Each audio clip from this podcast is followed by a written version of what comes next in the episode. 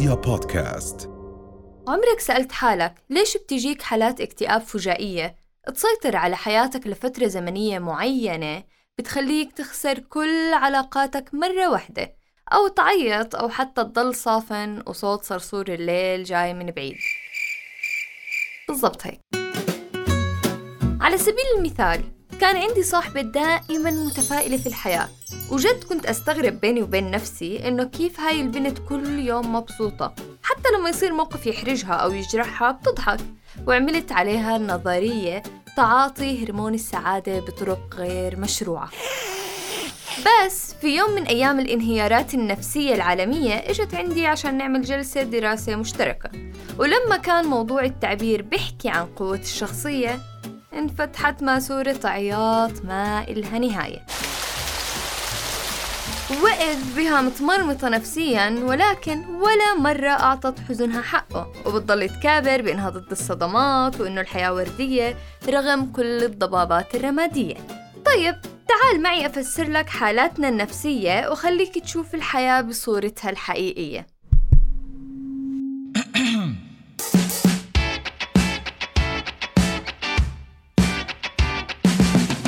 في كتاب تنمية بشرية اسمه فن اللامبالاة للكاتب مارك مانسون. بيحكي فيه مارك إنه الإنسان مش بالضرورة يكون إيجابي طول الوقت ويوزع ابتسامات وقهقهات على الملأ. وإنه القوة والسعادة الحقيقيين مفتاحهم إنك تتعامل مع أحزانك بشكل صريح وتخلص دموعك لما تكون لازم تخلصهم. مش تحتفظ فيهم وتستخدمهم بس تقطع عندكم المي. بما معناه أعطي كل موقف حقه بالشعور. وفي مقولة حكاها الكاتب مانسون فلنكن صادقين الشيء السيء سيء وعلينا أن نتعايش مع هذا ولا نتهرب من الحقائق ولا نغلفها بالسكر. بل نقولها كما هي جرعة من الحقيقة الفجة الصادقة المنعشة هي ما ينقصنا اليوم. يعني بالمختصر لا تأكل ملبسة مرة وتحكي ارتفع عندي السكر. يعني الكتاب في فصوله بيحكي عن كيفية تغلب الإنسان على عقبات حياته بطريقة منطقية بدون ما يتهرب أو يخاف ويسمع تامر عاشور وفي ليالي عذابي معاه وهيك يعني. وبعدين ليش تخاف عزيزي الإنسان؟ هاي مشاكلك مش مرت أبوك أو صياد بشر ناصب لك مصيدة. أنا أتفق معك على إنه يصعب استيعاب هاي الفكرة. بعد ما عشنا طول عمرنا تحت مظلة جماعة التفكير الإيجابي وإنه هو مفتاح لحياة سعيدة فاحشة الثراء. بس الكتاب بيواجه هاي الإيجابية بشكل منطقي وبيحكي لك بما معناه على قد فراشك مد رجليك أخوي أو روح عند خياط شاطر وطوله بس بيني وبينك. ورح تتعلم إنه تدرك مخاوفك ونواقصك وتتصالح مع النقاط اللي ما بتوثق فيها من حالك وتبطل تهرب من مشاكلك اللي هي أشبه بالوحوش الضالة وتتعلم تواجهها بحقيقتها الموجعة. تصير قادر تلاقي اللي بتدور عليه بحالك من جرأة وإصرار وصدق ومسؤولية وتسامح وحب ومعرفة. وهم إشي تبطل تأثر فيك مقولة أمك الشهيرة شوف ابن خالتك لو تصير زيه. وهو بالواقع ناجح على الحفة وماكل سبعين كف على خد واحد. لأنه مش كل شخص بيقدر إنه يكون فائق النجاح ومميز. في الناجح زي ابن خالتك وفي الفاشل زي حالتك. تأثرت؟ مالك. كنت بختبر فيك بس. المهم يا سيدي خذ بنصيحة العم مانسون لما قال يوجد قسم من هذا الواقع ليس عادلا وهو ليس نتيجة غلطتك أنت. وصحيح أن المال شيء حسن لكن اهتمامك بما تفعله بحياتك أحسن كثيرا. التجربة هي الثروة الحقيقية إنها تشبه لحظة حديث حقيقي صادق لشخص يمسكك من كتفيك وينظر في عينيك. بحييك عزيزي مانسون. كلمات شاعرية بتحسسك إنك محتاج تدخل علاقة عاطفية. المهم بما إني بين السطور حكيت عن فصول الكتاب فعلى سيرة فصول الكتاب هلأ رح نعمل زي جلسات أمي وجاراتها الصباحية اللي بعيدة كتير عن العمق وقريبة من المنطقية. وندخل بالتفاصيل ونحكي عن فصول الكتاب وكل فصل شو الزبدة منه. الفصل الأول بعنوان لا تحاول. عزيزنا الكاتب مانسون ماخذ موقف من التفاؤل وهذا صار واضح.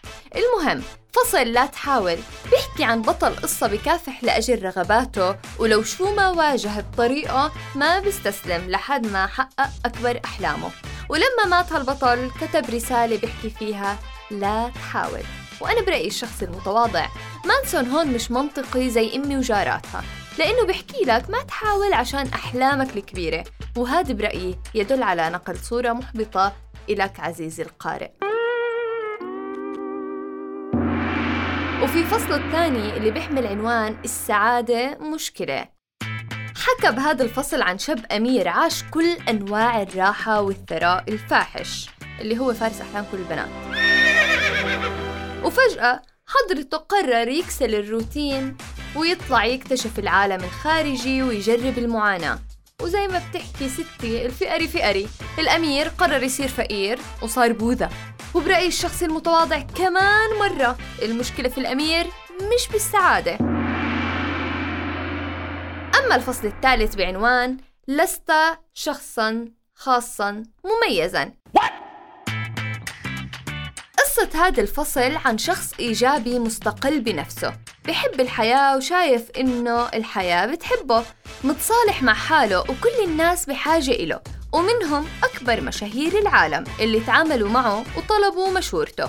مع إنه في الحقيقة يا عزيزي الحقيقة المرة إنه هالشخص مش مستقل مادياً ومتكل على أهله في كل أمور حياته وبضل يفرض حاله على أصحاب الأعمال والفعاليات العالمية إنه يلقي لو كلمة بسيطة قدام الجمهور يعني بالمختصر شخصية نرجسية بس على فاشوش.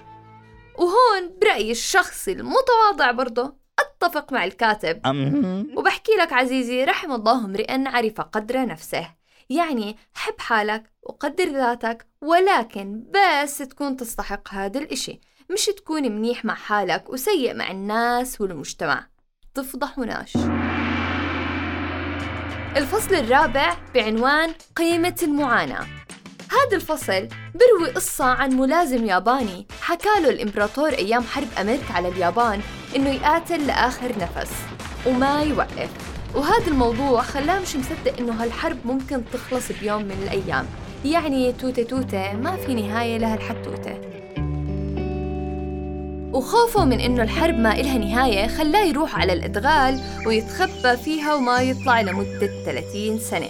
ولسع مخه وقتل اثنين من أصحابه بدون سبب وعاش بين الحشرات والقوارض ونام على التراب يعني مرمط حاله وأحواله وكل سلالة خواله وهون ما في داعي لرأيي المتواضع لأنه الموضوع كتير واضح ببساطة. لا تمشي برجليك للمعاناة أخي المستمع عشان قيمتها غالية. أما الفصل الخامس بعنوان أنت في حالة اختيار دائم. دقيقة دقيقة يا جماعة. لوهلي حسيت حالي بدي أحكي أسماء ال nominees لكتاب هالسنة. مضحك. المهم وأخيرا أنا فهمت شو سر أوجاعي وأحزاني الفجائية المستمرة من هذا الفصل. قال مانسون عندما نشعر أن مشاكلنا مفروضة علينا ضد إرادتنا نرى أنفسنا تعساء ونرى أنفسنا ضحايا. وعشان أنا من القراء الحشريين اللي بقرأوا وبخطفوا الكلام من بين السطور كتبت لكم مجموعة اقتباسات من كتاب فن اللامبالاة. بيحكي فيها مانسون. قيمة الصدق مهمة حيث تجعلك تلك القيمة في معرفة نفسك أكثر. تجعلك تعرف ميزاتك وعيوبك.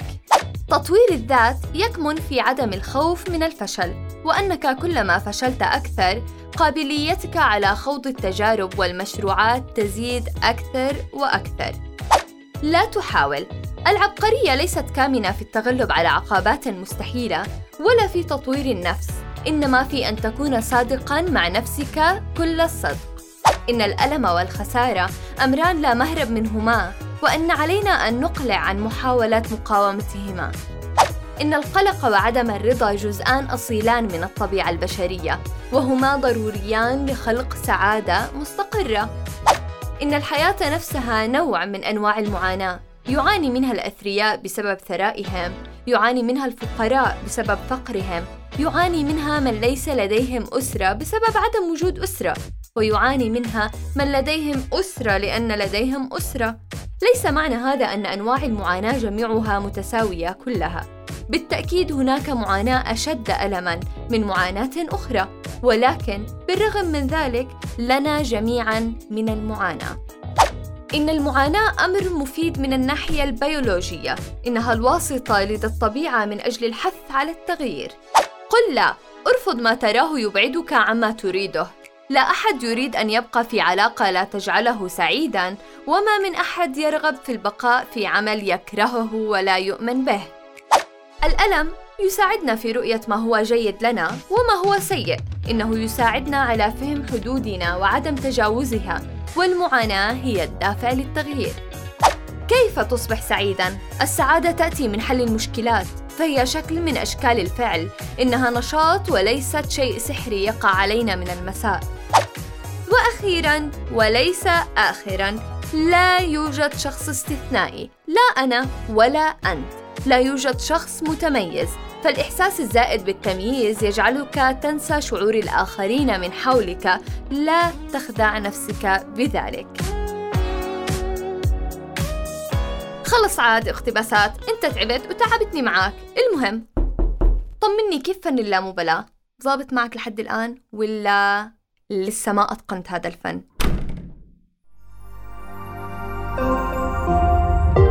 رؤيا بودكاست.